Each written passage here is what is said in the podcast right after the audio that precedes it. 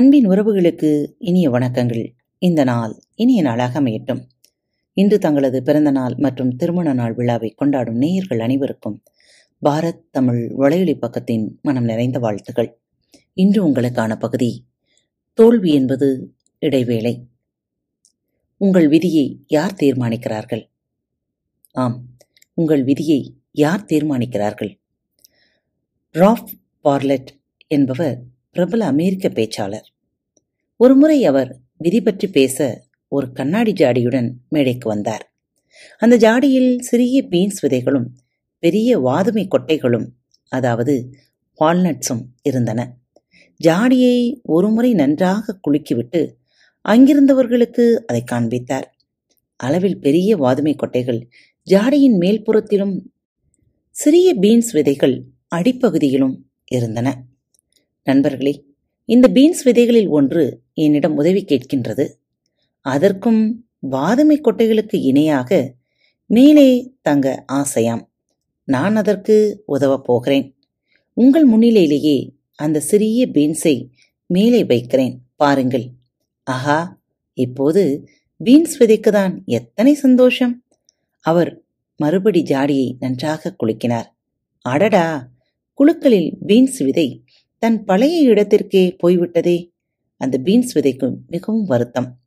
சமத்துவம் என்பது இல்லையே என்று அங்கலாய்ப்பு. அது மறுபடி என்னிடம் வேண்டிக் கொள்ளுகிறது.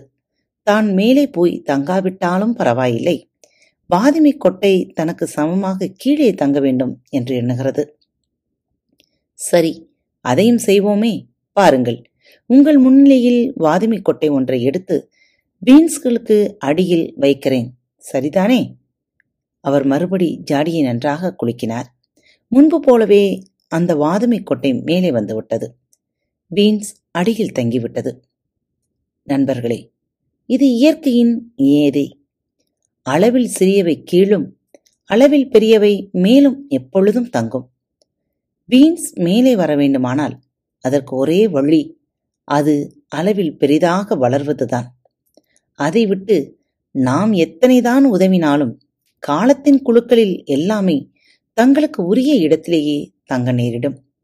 நண்பர்களே பீன்ஸுக்கும் வாதுமை கொட்டைகளுக்கும் தங்களின் ஆசைப்படி தங்களை மாற்றிக்கொள்ள முடியாது. ஆனால் மனிதர்களை பொறுத்தவரை நாம் அப்படி கையால் ஆகாதவர்கள் அல்ல. கடவுள் நம்மை அப்படி படைக்கவில்லை. அவரின் சாயலாகவே நம்மை படைத்திருக்கிறார்.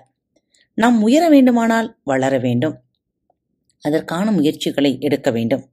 அப்படி முயற்சி எடுப்பதன் மூலமாகவோ முயற்சி எடுக்க மறுப்பதன் மூலமாகவோ நாமே நம் விதியை தீர்மானித்துக் கொள்ளுகிறோம் என்று கூறி முடித்தார்.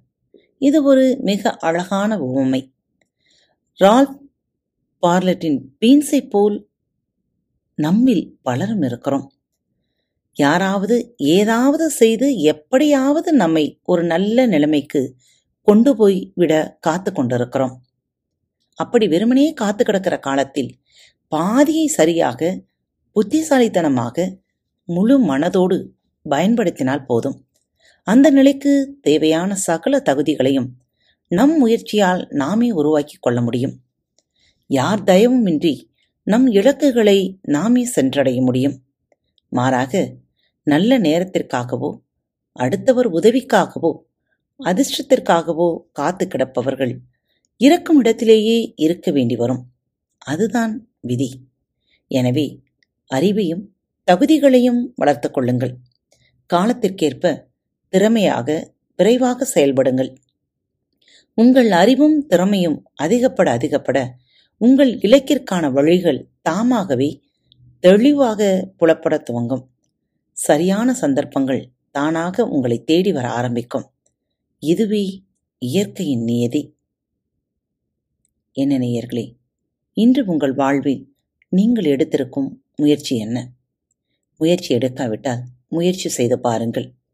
உங்கள் முயற்சி உங்களை ஒரு நாள் நிச்சயம் வெற்றி கோப்பையை காண வைக்கும். மீண்டும் மற்றொரு தலைப்பில் உங்கள் அனைவரையும் சந்திக்கும் வரை உங்களிடமிருந்து விடைபெற்றுக் கொள்வது உங்கள் அன்பு தோழி. அன்பின் நேயர்கள் அனைவருக்கும் இனிய வணக்கங்கள். பாரத் தமிழ் வலையொலி பக்கத்தை சப்ஸ்கிரைப் செய்யாதவர்கள் சப்ஸ்கிரைப் செய்து கொள்ளுங்கள். இந்த பகுதியை கேட்டு முடித்தவுடன் உங்களது கருத்துக்களை பதிவிட மறவாதீர்கள். உங்களுக்கான இமெயில் முகவரி கீழே உள்ள டிஸ்கிரிப்ஷன் பாக்ஸில் கொடுக்கப்பட்டுள்ளது. நன்றி.